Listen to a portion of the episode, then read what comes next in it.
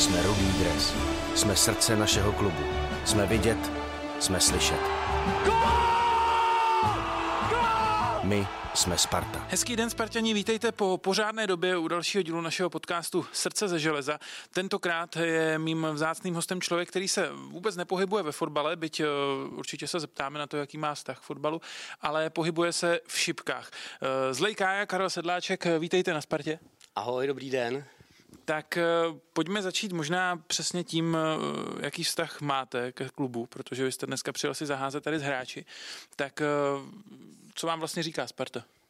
Tak samozřejmě Spartu znám eh, od malá jako malý kluk a eh, v 90. letech jsem i aktivně jezdil se dívat na zápasy Champions League, eh, asi s dnešníma tatínkama tady hráčů pomalu, ale vztah mám k fotbalu od malá, jsem hrával, takže fotbal mám moc rád. Takže když bych to řekl tak, že jste Spartan, byť asi v posledních letech teda řekněme pasivní nebo latentní, tak by to tak bylo? Ty Spartě jsem měl vždycky blízko. Ehm, dneska jste si zaházel s hráči, oni to měli trošku jako odměnu za to, že zvládli eh, Mall Cup, eh, vyhráli finále. Tak eh, jak se vám jevili, kdo z nich třeba byl nejlepší a kde třeba ještě byly vidět nějaké rezervy?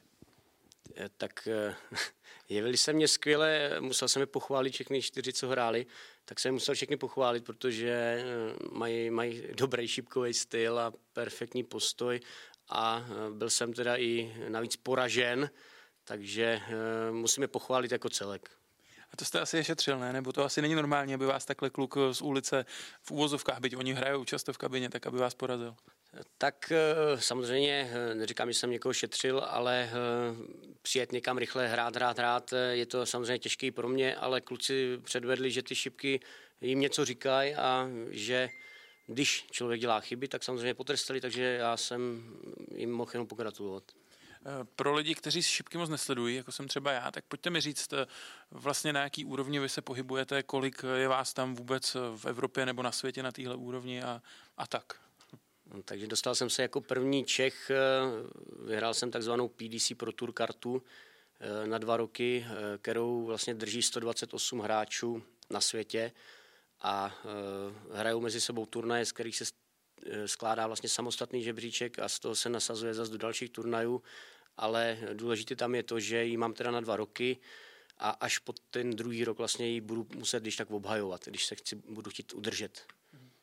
Takže teď budete objíždět ty nejprestižnější turnaje s těmi nejlepšíma hráči. E, přesně tak, s touhle kartou se dají hrát turnaje typu, kterého jsem se už letos na jaře zúčastnil, třeba UK Open. E, jinak samozřejmě člověk se tam může probojovat z nějakých amatérských kvalifikací, ale většinou jenom ostrovních, takže to je samozřejmě strašně složitý. A další turnaje, další turnaj Players Championship, kde si bez ty karty samozřejmě nikdo jiný eh, nezahraje, je to ušitý jenom pro těch 128 hráčů a jsou další a další návazní turnaje na to.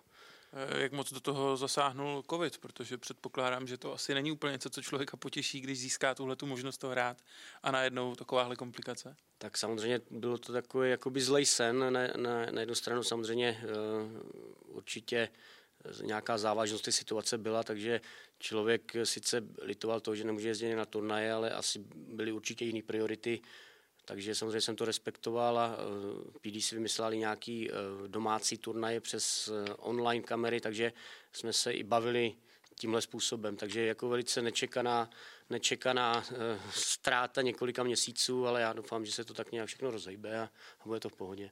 Eh, my točíme 6. července, eh, vy zítra odjíždíte do Anglie, je to tak? Mm. Tak eh, kolik času vlastně musíte trávit v zahraničí, když chcete být na téhle špičkové úrovni? Předpokládám, že v rámci té sezony jste asi pořád někde pryč. Když je ta plná sezona, nebo když se rozjela v tom únoru, tak jsem byl vlastně, dá se říct, jeden víkend za dva měsíce doma, jenom díky tomu, že jsem neuspěl na kvalifikaci na European Tour. Je to, ten kalendář je strašně nabitý když jste eh, výše posazený na žebříčku, dejme tomu do 32. místa na světě, tak si myslím, že hráč, jestli eh, má 14 dnů volno v prázdninách, tak to je maximum. A vy se tím živíte? Je to jako něco, co vás uživí naplno? Já se snažím tím uživit. Mám ještě teda jakoby zadní vrátka, že provozuju sklad s technickým plynem, který teďka momentálně během ty výluky se to teda samozřejmě hodilo, že byl aspoň nějaký příjem z toho takže eh, nejsem, snažím se teprve dostat na tu vlnu, abych byl schopný se tím uživit. A kdy si to tak jako stane, že si člověk v hlavě řekne, že by se mohl živit šipkama, nebo jaká je ta, já vím, že vy to hrajete teda desítky let, tak eh, jaká je postupně ta geneze toho, že se dostanete až k tomu, že už si řeknete, hm, už to hraju tak dobře, že mě to uživí. Tak eh, ta myšlenka samozřejmě ve mně zrála jako už delší dobu a poslední dobou samozřejmě obrovská medializace těch šipek a zájem fanoušků, vyprodaný haly prostě a obrovský kolotoč, který, která PDC prostě rozpoutala.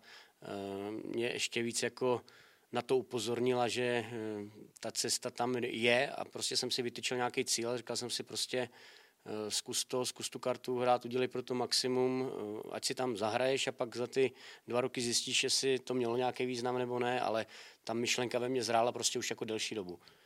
A čím to je, že jsou ty čipky tak populární? Protože, jak jsem říkal, se omlouvám, mě se to osobně úplně nedotklo zatím, ale vidím kolem sebe spoustu lidí, kteří, kteří prostě eh, dřív sledovali skoro jenom fotbal a najednou teď mluví o šipkách, chodí, když tady v Praze je nějaký velký turnaj, tak kupují dlouho dopředu lístky a tak. tak co se stalo, že se tohle stalo? Hmm, tak já si myslím samozřejmě, ten sport je strašně strhující a atraktivní a děje se to tam všechno ve vteřinách. Takže člověk, který se do toho zadívá, tak se do toho doslova zažere a ty šipky se mění s každýma třema odhozenýma, se vyvíjí to skóre nějak a člověk, který si myslí, že už, nebo hráč, který už si myslí, že tu hru vyhraje, najednou prohrává vysokým checkoutem od soupeře. Je to strašně strhující a myslím si, že toho diváka to prostě úplně vtáhne do toho, jako to vtáhne jako mě hráči. Já prostě, když vidím terč, tak už mě sorbě ruce, už bych se na něj nejradši hodil. Jo. Je to taková opravdu droga, jo. takže já pro ty fanoušky si myslím, je to i obrovská show potom, která se dělá na těch televizních i na těch evropských turnajích. Eh, lidi se tam prostě chodí i v vozovkách bavit, třeba aniž by ty šipky extrémně zajímaly, tak oni se tam jdou bavit a oni vidějí krásnou show. Ehm, jste vy vlastně v Česku jako průkopník, nebo už tady byl před váma někdo, kdo na nějaký velký úrovni byl schopný hrát Tak co se týče, eh, byl jsem, byl jsem vlastně na mistrovství světa jako druhý Čech. Eh, poprvé se to povedlo eh, Slávovi Navrátilovýmu už v roce 2008, abych nekecal. A ten se dostal teda jenom jakoby na to mistrovství a snažil se potom jezdit ještě i ty, i ty turnaje pro tour. Byly tam samozřejmě trošku jiný pravidla, než jsou teďka, ale, ale prostě vyzkoušel si to a už potom, už potom se tomu nevěnoval, protože říkal, že to bylo opravdu strašně náročný. Eh, já jsem průkopník, co se týče několika už jakoby výsledků, které se mi povedly, tak prostě vždycky si očkrtnu tu jednu Eh, povedenou řádku, že se mi prostě povedla jako prvnímu Čechovi, tak hezky se to i poslouchá, ale eh, co se týče ty PDC karty, tak jsem úplně průkopník. Eh, jak je to třeba v českém mediálním prostoru z pohledu sportovních novinářů? Protože já vím, že já z toho prostředí pocházím, tak vím, že se mezi novináři často vedou diskuze, jestli, jestli pokry je sport a, a jestli dřív třeba, jestli golf je sport vůbec a, a tak, a tak předpokládám, že i o šipkách se takhle baví v rámci redakcí, tak eh, jak k vám přistupují, jak moc třeba je teď zájem o vaši osobu vzhledem k tomu, co se vám teď povedlo dosáhnout, jak se to zvětšilo? Tak co se týče eh, toho jara, tak ten zájem byl úplně, úplně neuvěřitelný, bylo to fakt, fakt perfektní. Volalo mě hromada novinářů, eh, vystupoval jsem fix v nějakých pořadech, na téma prostě šipky, povyprávět, co se děje, neděje. Eh, hromada i těch novinářů ten eh, sport taky jako vtáhnul, takže si otevřeli Google a začali hledat, kde se co děje a takový. Takže je to, je to hodně nakažlivý. Někdo to bere samozřejmě jenom jako profesionální rovinu, že se řekne nějaký rozhovor a jde dál, že ho to nechytne, ale většina i těch novinářů si myslím, že, že je to docela jako chytlo. Jak únavný je pro vás pořád se bavit s lidmi, třeba jako jsem já, kteří o těch šipkách tolik neví a je to prostě pro ně věc, ke který nově přičuchnou. Eh, neříkám, že je to, neříkám, že je to určitě únavný, je to... Je, to je hodně asi takových rozhovorů. Je, je hodně těch rozhovorů, ale, ale já to beru prostě jako velkou součást prostě eh, reklamy pro ty šipky, jako pro české šipky. A čím víc se o těch šipkách bude prostě mluvit, tím víc eh, si to všimne sponzorů. A my těch hráčů tady máme kvalitních prostě dost. A, a já doufám, že nebude trvat dlouho, maximálně do příštího roku, aby minimálně jeden hráč prostě zas eh, tu kartu získal a mohli jsme třeba jezdit aspoň tady v Čechách jako ve dvou. Takže já to beru, já to beru jako velice pozitivně a beru to hlavně pro ty české šipky, aby to mělo nějaký význam a dopad, aby si to prostě všichni všimli. OK, a když se vrátím uh, trošku zpátky k tomu, co jsem nakous, uh, pojďte mi dát nějaké argumenty, proč jsou šipky sport. Uh, a já neříkám, že si myslím, že nejsou, jenom mě zajímá uh, ten váš pohled, v čem to mm, odpovídá uh, klasifikaci sportu.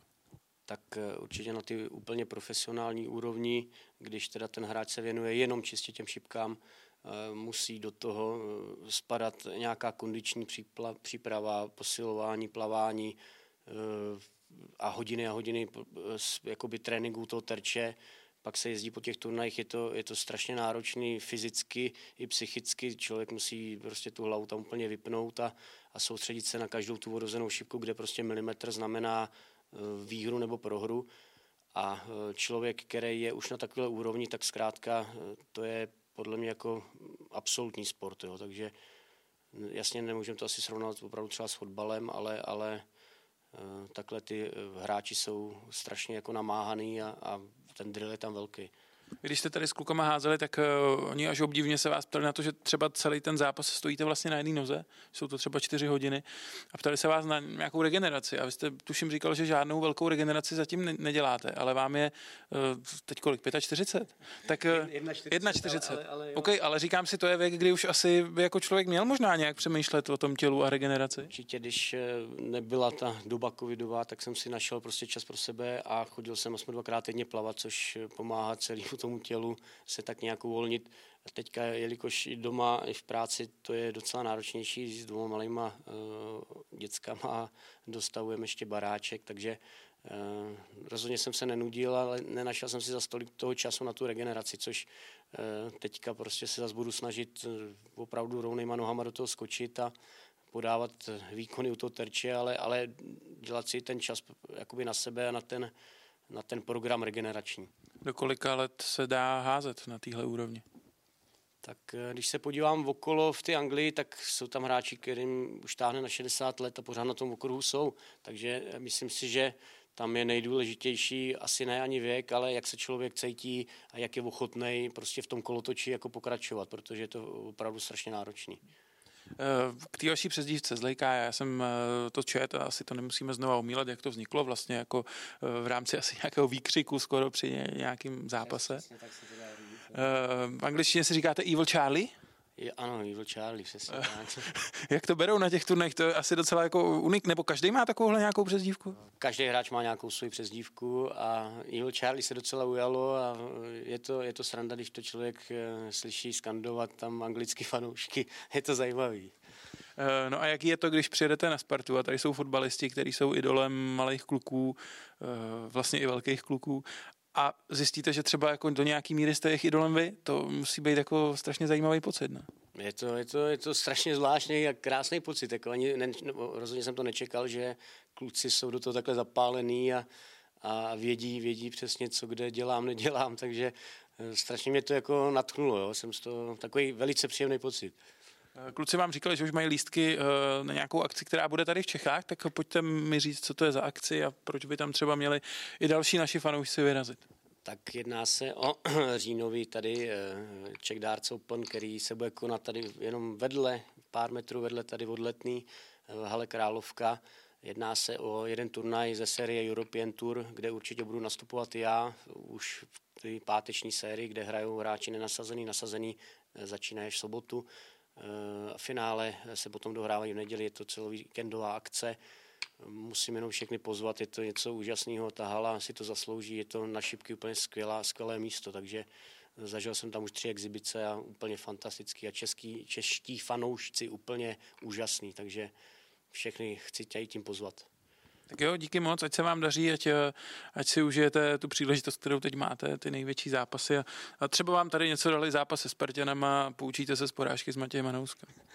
Já taky moc děkuju, bylo to opravdu úžasný odpoledne. Díky moc vám, že jste nás poslouchali, eh, mějte se fajn a zase u dalšího dílu Srdce ze železa naslyšenou. Jsme Rudý dres, jsme srdce našeho klubu, jsme vidět, jsme slyšet. My jsme Sparta.